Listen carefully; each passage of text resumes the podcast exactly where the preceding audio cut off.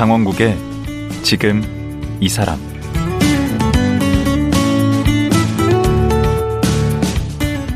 안녕하세요. 강원국입니다. K-팝의 유상이 날로 높아지고 있습니다. 외국인들이 한국말로 우리 노래를 부르는 걸 보면 전율이 느껴질 정도인데요. 이런 K-팝을 제작하는 분들은 누구일까요? 또 어떤 분들이 작곡을 하고 작사를 할까요? 오늘은 K-팝 가수들이 함께 작업하고 싶어 하는 작사가 안영주 씨를 모셨습니다. 얼마 전에는 그래서 작사가 되려면 이런 책도 출간했는데요. 안영주 작사가 만나보겠습니다.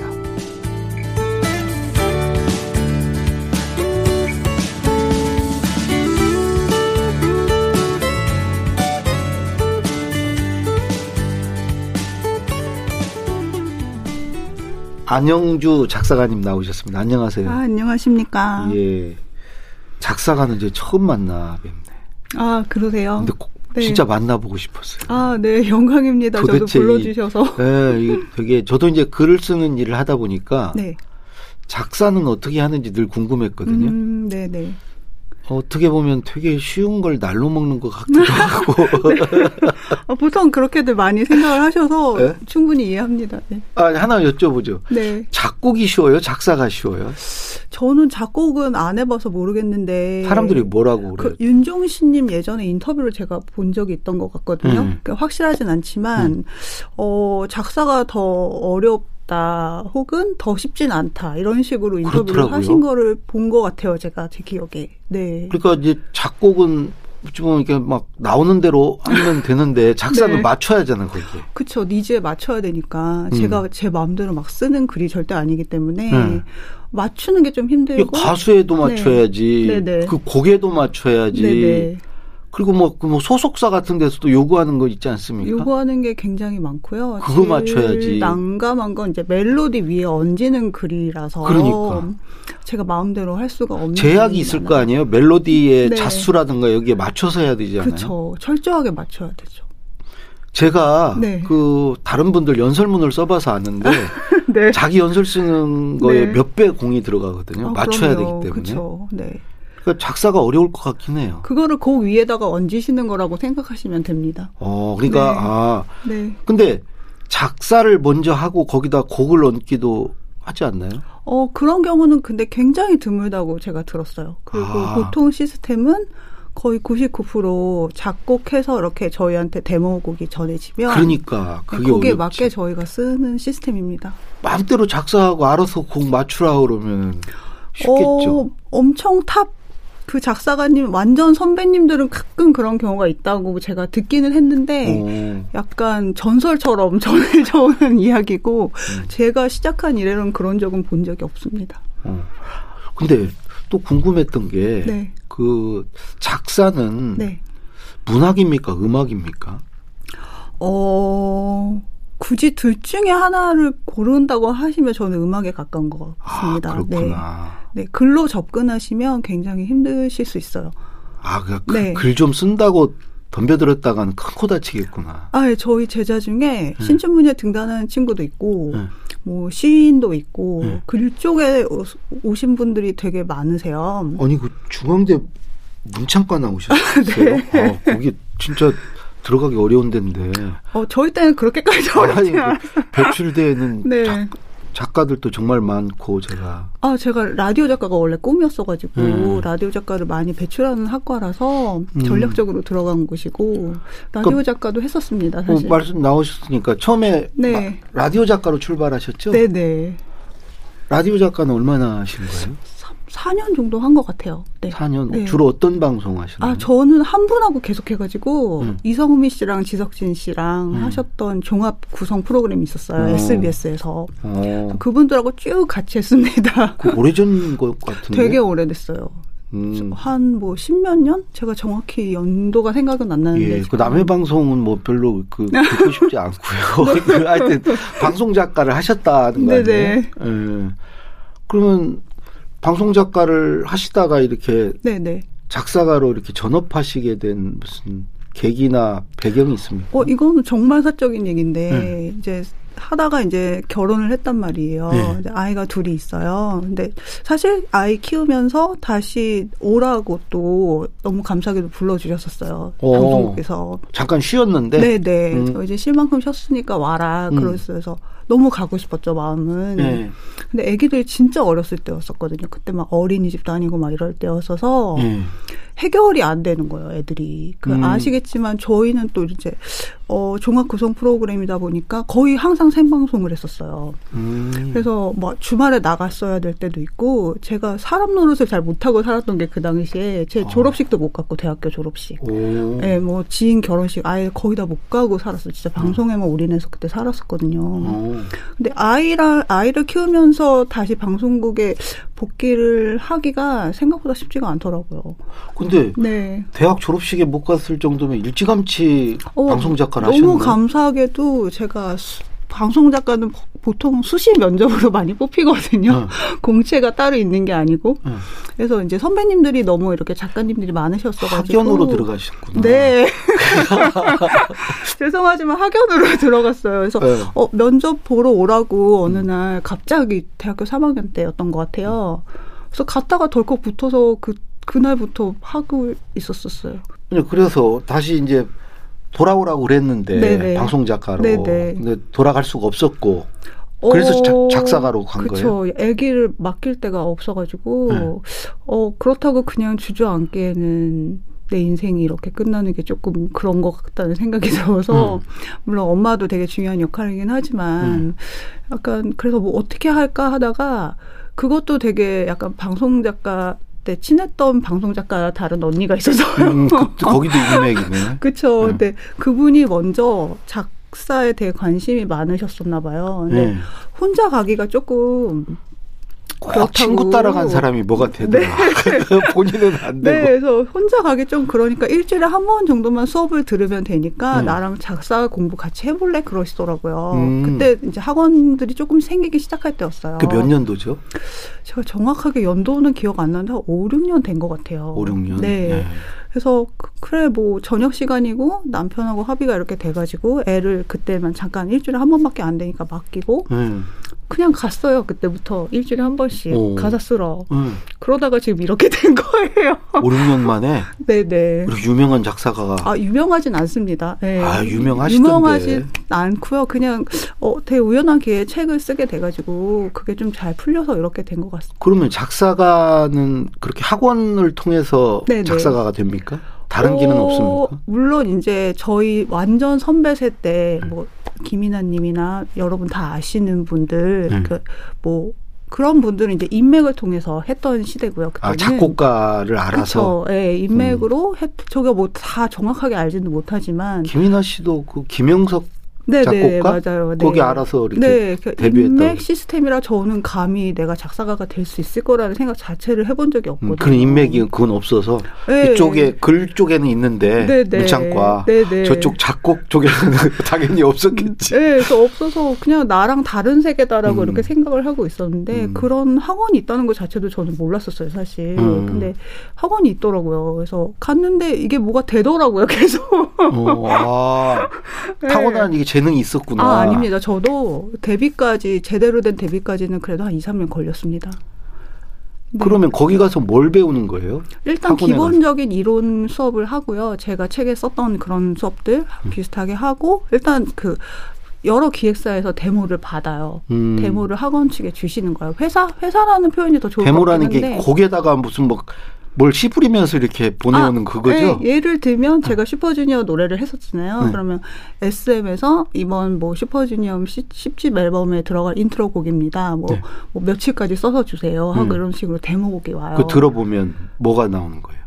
그냥 음만 계속 나와요. 음만 계속 네, 나와. 따라라따 뭐 이런 이런 음만 계속 나오는 오. 거예요. 네. 그래서 거기다가 이제 한국말로 입혀 가지고 음. 가사를 제출을 하는 거예요. 네. 그러면 이제 그 회사 측에서 학원이라고 말씀드릴 수 있는 회사 측에서 SM에 전달을 하는 거죠, 그거를.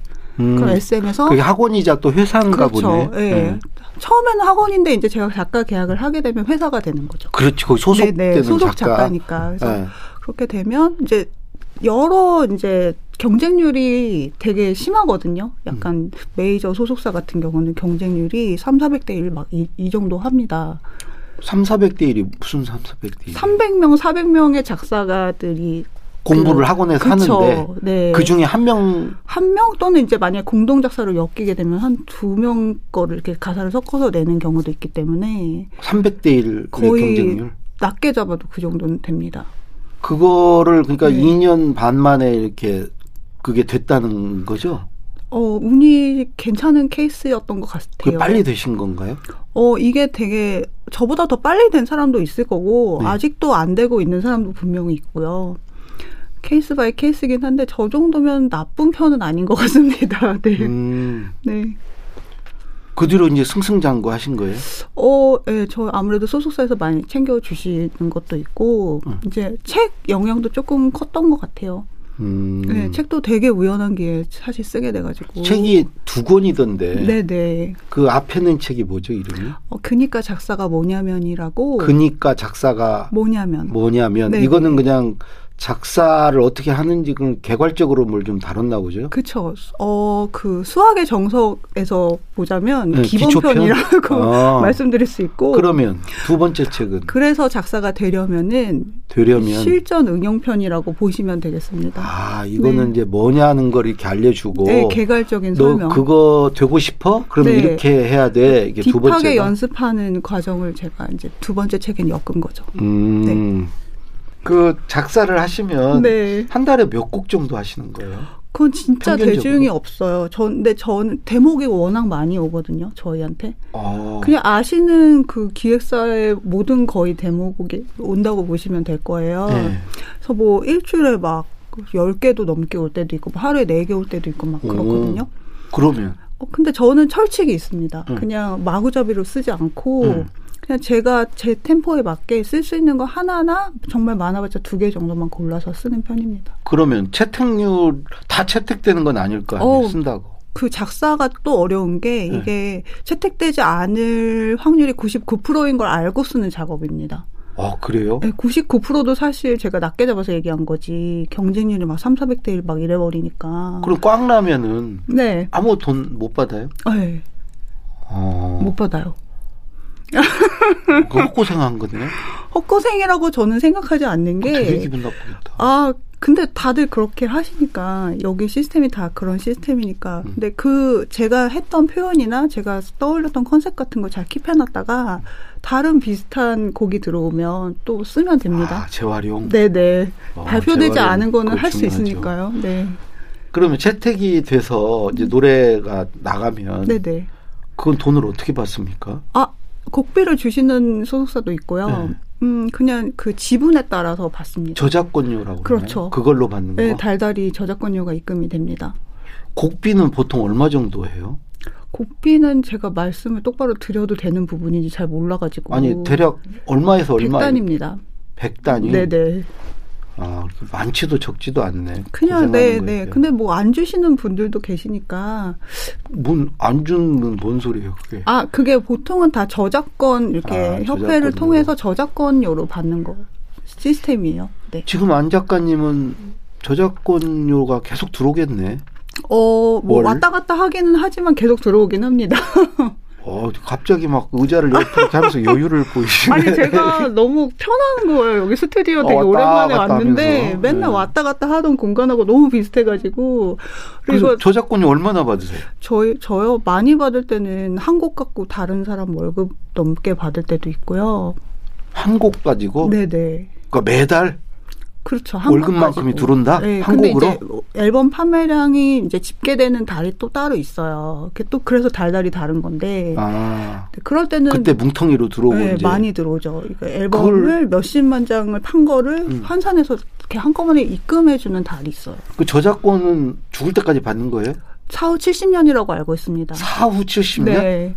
저희 애기들도 이제 받을 어, 애기들도 감당이 안 되는데 70년이면 애도 아니 거의 네. 같이 늙어가는데 아 그렇죠 70년이면 괜찮네요. 괜찮죠. 네. 그러면 그거는 이런 방송에서 틀어주는 거 기준인가요? 아 방송도 되고 홈쇼핑에 제 노래가 많이 나왔을 때도 있고요. 홈쇼핑 이제 배경 음악도 다 케이팝인 경우가 요즘 되게 많거든요. 신나는 곡이 많다 보니까 그리고 드라마 삽입됐을 때 드라마나 그냥 일반 프로그램 같은 거 삽입됐을 때 그런 것도 다 포함이 되고요. 어, 그 가수들이 행사 뛰고 막 이러잖아요. 그럴 때도 저는 앉아서 돈을 받는 겁니다. 아니, 근데 그거 뭐 방송에서 나오는 건 체크가 되는데. 네네. 혼자 조용히 어디 가서 노래 부르고 다니는 걸 어떻게 알아요? 근데 저희가 다 메이저 가수들하고 많이 일을 하기 때문에 그렇게 주먹구구식으로 하지 않을 거라는 아, 믿음은 있습니다. 네. 아. 네. 그 정도 믿음도 없이 어떻게 일을 할까요? 네. 아니, 근데 주로 네. 팝 쪽에 네네. 작사를 하셨더라고요. 네네. 아, 저는 그 뭔 말인지를 잘 모르겠던데. 네네. 그 그게 그렇게 먹히나 봐요. 우리 한국어 가사인데도 막 따라 부르는 게 외국인들이. 아, 네. 저 제가 발표했던 곡들 뮤비 같은 데 보면 네. 댓글을 저도 가끔 보거든요. 반응을 체크하고 싶어서 음. 이제 가사에 대한 반응도 있고 막 이러니까 음. 그러면 거의 90%가 외국어예요. 근데 그걸 영어도 없어요. 솔직히 별로 알아보도 있고 막.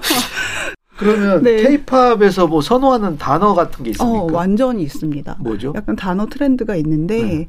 뭐 어, 막 떠오르는 뭐 스며들다, 번지다, 아. 조각, 빛, 조각? 네, 조각. 뭐 빛의 조각, 뭐 시간의 조각 이런 느낌으로 추상적인 그 표현을 좋아하는 케이팝 그 그룹들이 좀 있어가지고 아니면 뭐 별, 뭐 또 그런 거 네, 빛 같은 거 되게 좋아. 아, 그룹별로도 그게 있나 보죠? 따로? 조금씩 차이가 있습니다. 다 비슷해 보여도 저희 눈에는 이제 보이니까요. 근데 뭐 슈퍼주니어, 레드벨벳 유명한 사람들 거 다 했어요. 네. 네? 아니 반응이 너무 재밌으셔가지고. 나 참. 근데 네.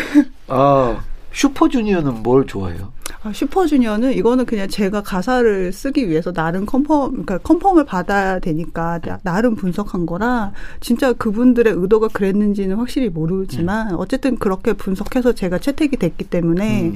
얘기를 해보자면 별이라는 단어가 되게 많더라고요 음. 가사에. 음. 근데 그렇게 막 반복적으로 어떤 단어가 많이 심겨져 있으면 그 음. 그룹은 그 단어를 선호한다고 봐도 되는 거거든요. 그렇죠. 대신 제가 쓸 때는 여태까지 나오지 않았던 표현을 조금 찾아서 쓰려고 음. 노력을 해야 레드벨벳이죠. 저 레드벨벳, 레드벨벳. 좋아하는. 아 좋아하세요? 네. 레드벨벳은 가사에 은근히 red가 들어간 걸 좋아합니다. 아 red. 네 그런 가사가 찾아보면 되게 많아요. 어. 그래서 거기서 힌트를 따서 저도 가사에 은근히 red를 넣었어요.